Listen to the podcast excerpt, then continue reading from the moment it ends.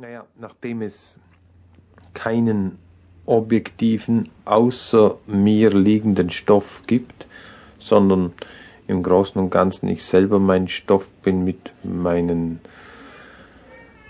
Verstrebungen und Verwachsungen und Schwierigkeiten in, in meiner Umwelt und Gesellschaft und Zeit. Also nachdem man selbst ein Stoff ist, sind alle Erfahrungen, die ich gemacht habe, wichtig für meine Arbeit. Und da meine, nicht nur meine, sondern jedes Menschen wichtigste oder prägendste Erfahrung, doch wie man weiß, die Kindheit und Jugend ist und die bei mir in einem, kann man schon sagen, mittelalterlich geschlossenen religiösen Horizont verlief. Deswegen ist eine Art mittelalterlicher, intensiver, unreflektierter Katholizität bei mir nicht mehr loszuwerden, ist also eine, eine beschränkende, hemmende und ich weiß nicht inwieweit vielleicht auch insgeheim fruchtbare Beigabe für mein ganzes Leben geworden. Martin Walser in Wasserburg am Bodensee ist er geboren, 1927. In Friedrichshafen am Bodensee lebt er. Drei Romane, Erzählbände, Theaterstücke, Essays.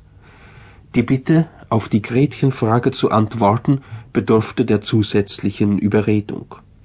Religion, Kirche, Theologie verbleiben für ihn im Dunst des Weihrauchs der Kindheit und Jugend. Eine Identifizierung ist nicht mehr möglich. Aber Walser lässt es sich gefallen, nach gegenwärtigen Auseinandersetzungen in Theologie und Kirche gefragt zu werden. Ich bin kein erzogener Theologe und Theologie hat mich zur Lösung meiner persönlichen Fragen, zur Befriedigung meiner weitgehenden Neugier nie sehr angezogen. Ich nehme also nicht teil an den äh, Modernisierungen äh, und Fortführungen äh, innerhalb der Theologie. Ich sehe nur, dass es die ganze Kirche insgesamt äh, von Jahr zu Jahr schwerer hat, sich zeitgenössisch äh, zu behaupten, sich überhaupt zeitgenössisch zu nennen. Ich sehe, dass der ganze Vorrat, den ich überliefert bekommen habe an katholischer Lehrmeinung und katholischer Lebensart, äh, dass der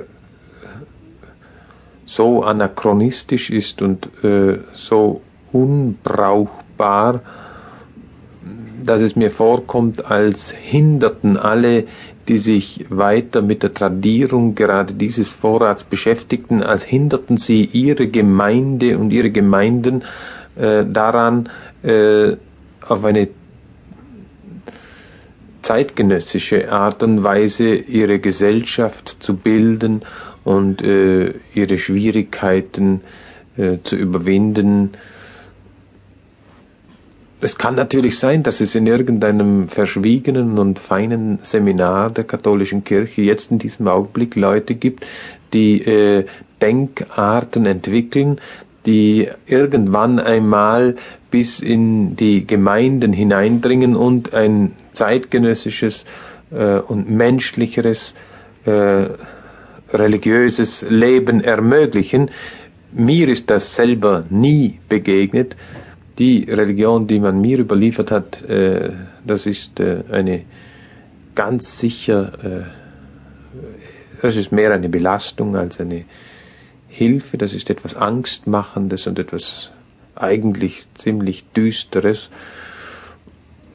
Ich will nicht sagen, dass es, äh, dass man dann durch so einen Klotz äh, nur Nachteil hat. Das ist, es äh, stärkt sicher auch Muskulaturen, von denen man dann anderwärts wieder profitieren kann. Das kann schon sein. Warum aber, so insistieren wir im Gespräch, warum so wenig Effektivität der Religion? Walser nennt zwei Gründe. Es ist ganz sicher äh, in zwei, in zwei wichtigen